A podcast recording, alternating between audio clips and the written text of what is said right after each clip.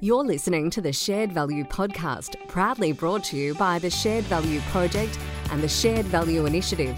It's a place where leaders from around the world talk about the business of solving social issues. I'm delighted today to be joined by um, Ross Piper from Christian Super at the FEEL conference. Uh, welcome, Ross. Thank you. Thank you, Helen. Um, so, Ross, we've just come off a, a fantastic panel discussion exploring uh, the intersections of shared value and, and the super funds. What, what are your reflections from that conversation that we've just had? I, I think overall, uh, I'm deeply encouraged by both the dialogue that we had, but I think the questions that came from the room. Mm-hmm. Um, I mean, the, the, the key takeaway for me is that this doesn't have to be something that funds artificially construct. Super funds, simply by nature of who they are and what they do, there are so many points of intersection between our mandate for member outcomes and social or environmental issues. And so it was really rich to see that unpacked mm. uh, with both theoretical as well as practical examples. There's so much opportunity in our sector for this. Yeah. And and I mean, during that conversation, which was, yeah, which was great, I mean, we, we touched on that, you know, there's two point eight trillion dollars of funds under management um, that could potentially be, you know, tapped into and and to, to really solve uh, our issues at scale. What do you see?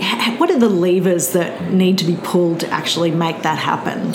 So one of the things that we talked about in the panel is this convergence of or mobilisation of consumers, and in superannuation, we have this thing called the superannuation guarantee. It means that every Australian has super, whether they're aware of it or not. And so in and of itself, that's a profound opportunity. And as consumers engage more and think about where their money is, how it's invested, how it's not invested, that creates an important market dynamic that I think funds need to respond to and listen to. So if you like, a bottom-up dynamic. You then have a top-down perspective where you've got trustee directors who are increasingly wrestling with the question of what does it mean to actually be a fiduciary, and a growing view that the predominant, the risk of short-termism is very apparent. Mm. Superannuation fees, clearly it's about competitive fees and strong investment returns, but the notion of what value sits behind those returns, short, medium and long-term, I think is critical. And superannuation in and of itself is a long game. And so as a sector, there's a, a huge opportunity to think about how investments are actually developed, designed. It's not about charity. It's not about doing things that detract from or move away from the core mandate of fees and returns. But I think funds, if they construct portfolios well, can actually achieve both in quite a profound way, and largely because of the scale of capital that sits behind that. Yeah, and I mean, you just touched on the, the long-termism of, of um, super funds, and, you know, and of course shared value is, is about long-term thinking as well. So I think that there's sort of a natural marriage, um, I think, and an opportunity for the two to sort of coalesce. Um, also, you know, on, on consumerism, and, you know, we're certainly seeing it that consumers are, you know, making um, choices with products and services as they buy. They want to be purchasing from companies that are producing ethical and responsible products, and, and we're seeing sort of a trend now happening that they're, particularly millennials, um, you know, are really thinking about how, as a consumer, they they invest as well. So that's that's definitely a trend that we're seeing. I was going to say, I mean, super is the, um, you know, if I'm a twenty-one or twenty-two year old in my first or second job, I mean, super is the most unsexy product out there. You know, yes. I've got this fund, and who's thinking about retirement when I'm at that age? But pivot that and think about the fact, give, give someone an opportunity to say, you know what, you can be investing right now. You can start investing for your retirement, which seems years away, but your money can actually be doing quite profound things. And so obviously the growth of, uh, of impact investing is, is a key part of that. The interesting thing for super funds, oh, there are many actors in the impact investing space, some of whom will be investing for what you'd call blended or concessional returns. As pension funds, we are there to invest for our members' best financial outcomes, so we'll be looking at market rate risk-adjusted returns. But even for us as a pension fund, uh, we're a one point six billion dollars fund, um, one hundred percent of the portfolio is deeply ethically screened, ten percent of our funds under management actually sit in an impact asset class. And we have seen that we've been able to do that, construct that portfolio, and still achieve investment strategy targets and have an investment return that is actually comparable with the rest of the market. And so um, there's a really interesting choice about consumer appetite and desire to think about their money in different ways. So what do you see are the blockages, um, the, the blockages from, from Christian Super, you know, expanding its portfolio into more impact investing kind of activity? So there's an interesting question there about market building, and we uh, in the panel discussion we talked about one of the challenges in the impact investing space is typically the scale of investments. There's a lot of boutique stuff out there.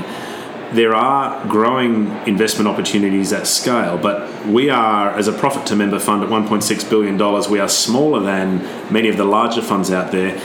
Consequently, we will make investments in the impact space that could range anything from, say, one to two million, maybe up to forty to fifty million dollars.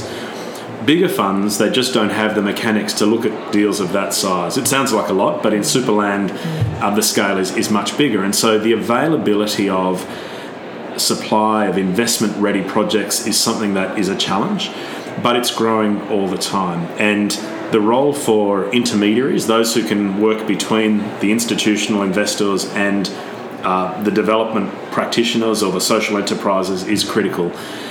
Building the supply of investment product, product at one end and working with the institutional investors on the other to understand uh, that um, even how do you measure impact in a way that uh, investors will understand but reflect some of the complexities of development. Mm. And as someone who's worked in the development world for many years in my career, the development is complex. It's not a linear relationship, and uh, not every development project or social enterprise is successful. And so understanding some of those complexities is, is an important piece of navigation, I think, that the industry is still working through. And you just touched on um, some of the different roles that you've had, and of course we met um, at your time at World Vision.